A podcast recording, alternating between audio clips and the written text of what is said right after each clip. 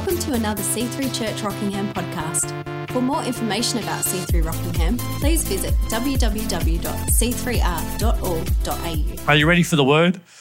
Short word today. Um, Want to just jump straight in. We're going to look at Matthew chapter 6. And I think we look at our text from around about verse 31 or somewhere along that line.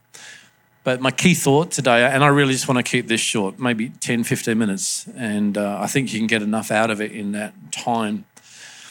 The key thought is this thought around kingdom over culture. And I've actually called the message Kingdom Over Culture 101 because I'm, i know that I'm talking to the church. And so, if you were in church 25 years ago, you would have heard message after message after message on how we in the church needed to be different to the world. And, you know, um, the whole story about the boat. It's okay if the boat is on the water, but it's not okay if the water is in the boat. And just that whole thought about the fact that when you come to God and surrender your life to Him, we begin to live by a different standard and a different set of values.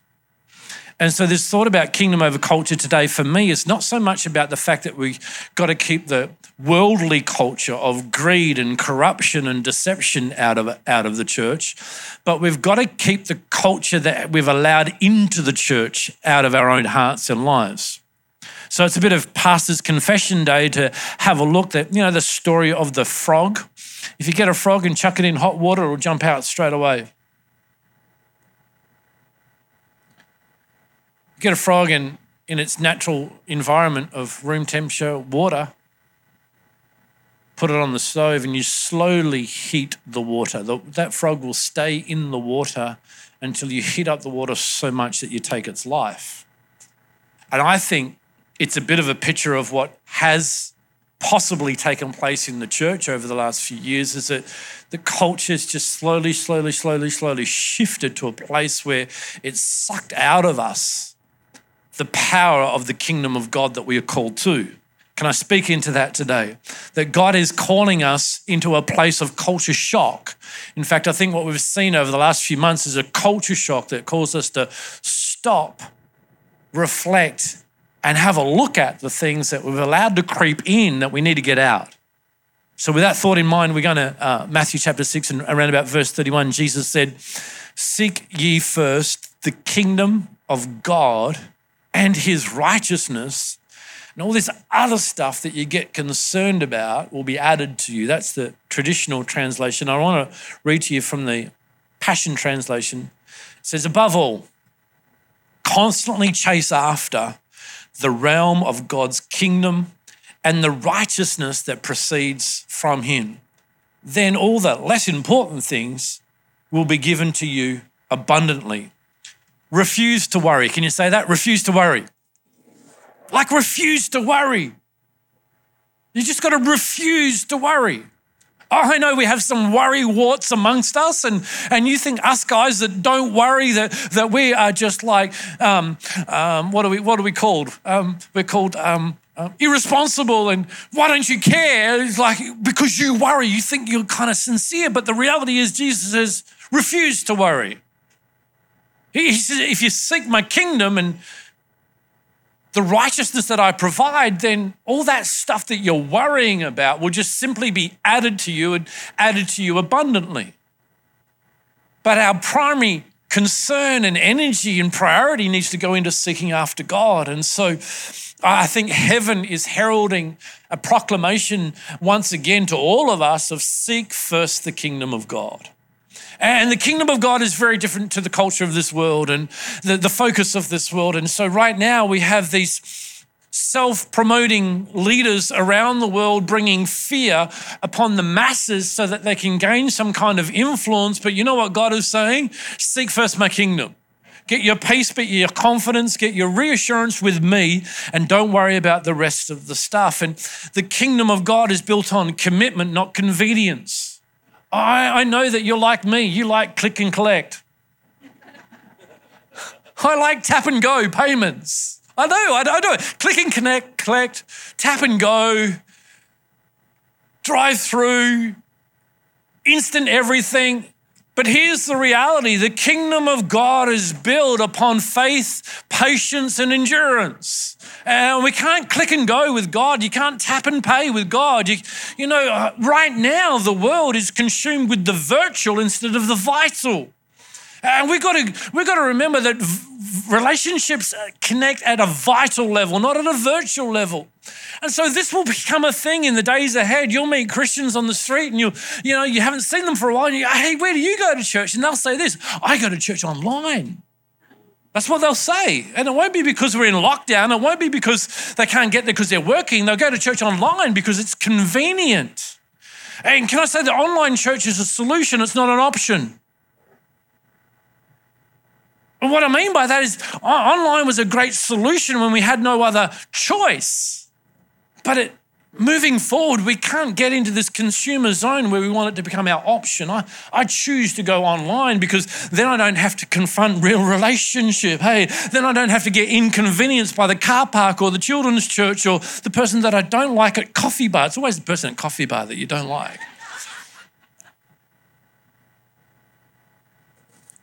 It's got to be kingdom over culture, friends.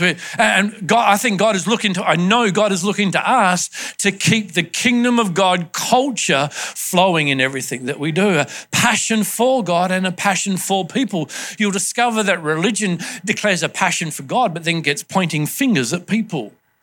But we're not that crew. We're conquerors, not consumers. Hello, somebody. We're conquerors, not consumers. We understand the scandal of grace exists alongside the power of truth. And so, if I'm going to take judgment on, uh, uh, cast judgment on you, while I'm doing that, I'm casting judgment on myself. And so, before you get to this verse that we just read, Jesus spoke about really important things. Start in verse one. He, he talk, talked to us about our giving, our praying, our fasting. Can I talk to you about fasting today? Like, I know fasting is popular out there, intermittent fasting and all these other things. But can I talk to you about Bible fasting? First, he talks to us about giving. He says, when you give, give secretly. I love what the Passion paraphrase says uh, examine your motives to make sure you're not showing off when you're doing your good deeds to be admired by others.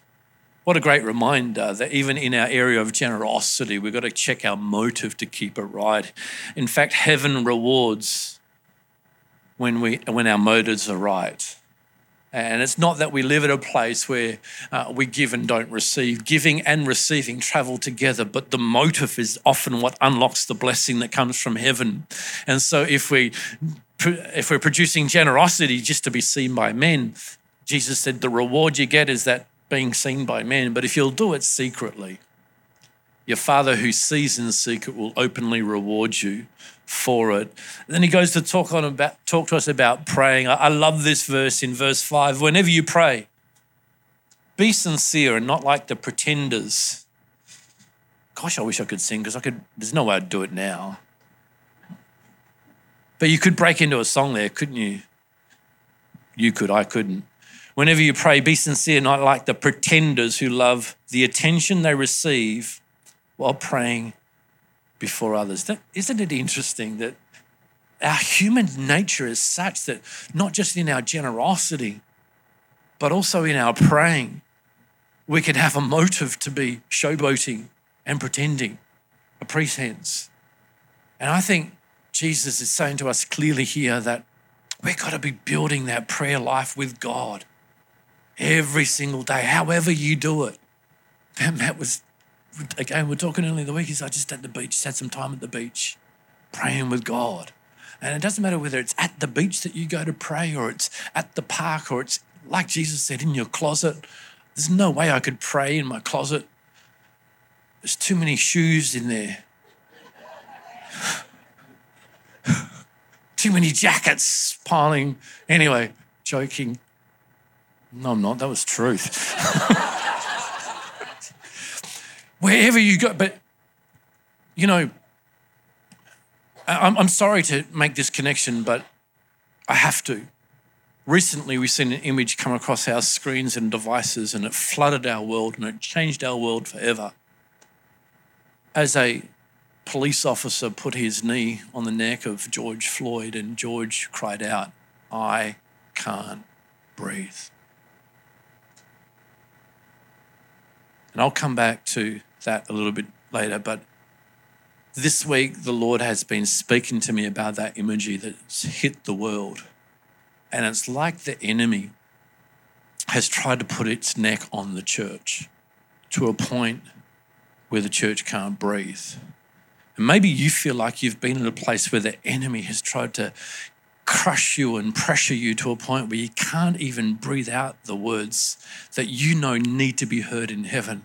And I want to tell you that God has come today to deliver you from that pressure, to take that enemy off your neck and give you the freedom that you need. Jesus came to set the captives free. He says, He who the Son sets free is free indeed. And I want to encourage you right now that in your prayer life, Prayer is your spirit man breathing, and you need to put oxygen of heaven in your lungs, and God is calling you to the place where you're not holding your breath all week long until you can get to church to pray or get to connect that night. You need to be praying on a daily basis from a place of freedom, not a place of obligation. I find myself catching myself praying during the day. It's a beautiful thing that once you get into that rhythm, rhythm and revelation that prayer is my spirit man breathing I can be doing my work and behind the scenes, I'm breathing. I'm hearing. I'm listening. I'm talking. Please develop that in your own world. Jesus talked about giving secretly, praying privately. and unfortunately, he talked about fasting joyfully. yeah, I can see how excited you all got about that right there. When you fast, don't look like those who pretend to be spiritual. They want everyone to know they're fasting. Oh, I've been going without food since since like forever. Oh, yeah. How, how long have you been going without? Oh, three hours. Just skip breakfast. So they appear in public looking miserable, gloomy, and disheveled. What does disheveled mean anyway? Dis- disheveled. There you go. I mean, something completely different now, doesn't it? Disheveled, not disheveled. Disheveled. disheveled. Anyone can do this. Believe me, they already received their reward. You know, Jesus was actually getting real about the fact that we are three part beings spirit, soul, body. And God designed us for our spirit man to lead us. But often we're led by our flesh, our appetite, our hunger. Like, I don't, can't tell you how many times I get hangry. and the Bible says in Corinthians that in heaven, God does away with the stomach and with food. It's like kind of good news and sad news for some of us, but but actually, Jesus is saying here that you should fast joyfully, that you should actually go without. And, and can, can I challenge you to, to develop that spiritual discipline that before you make big decisions, take some time to fast and pray and not just skip a meal, but maybe go two or three days with no food, just liquids. You say it's not possible, it is possible. You say you don't have the metabolism for it, none of us do. But I want to tell you what you'll discover on the other side of it is powerful clarity, insight, and understanding to what God wants for you. The Bible says that when we fast and pray, we don't deal with devils. It, you, don't, you don't have to fast and pray to deal with devils. You have to fast and pray to deal with your own unbelief, with your own flesh. There's actually no scriptural basis for you to deal with the devil through fasting. And I know the scriptures you're going to quote to me, but we can go do a Bible study with it if you like later. And you'll see that it's about the doubt and unbelief that we deal with through a time of fasting. And he says, fast joyfully because there's a victory over on the other side of it. Coming into land as the uh, team comes to join me, he didn't just talk about fasting joyfully, he also talked about pursuing purity. You know, in that just on that moment of fasting, before big decisions, fast. When you're under pressure, fast. When heaven seems silent, fast. Because I guarantee your eyes will open, your ears will hear, and you'll see beyond this natural realm. We have been living in the information age for way too long. We've got to come into the revelation of the kingdom of God and what He has for us in the here and now. Coming into land, Jesus said, Your heart, your heart will always pursue what you value as your treasure. I'd encourage you to read this entire chapter, study it, chew over it over the next few weeks. But here he says, Be careful what you set your eye on, what you put as your vision, because your heart will follow what you treasure. The eyes of your spirit allow revelation light into your being. If your heart is unclouded, the light floods in. But if your eyes are focused on money, the light cannot penetrate and darkness takes its place. We've got to pursue after the pure life that God's called us to. And He said, Here, you can't serve God and money.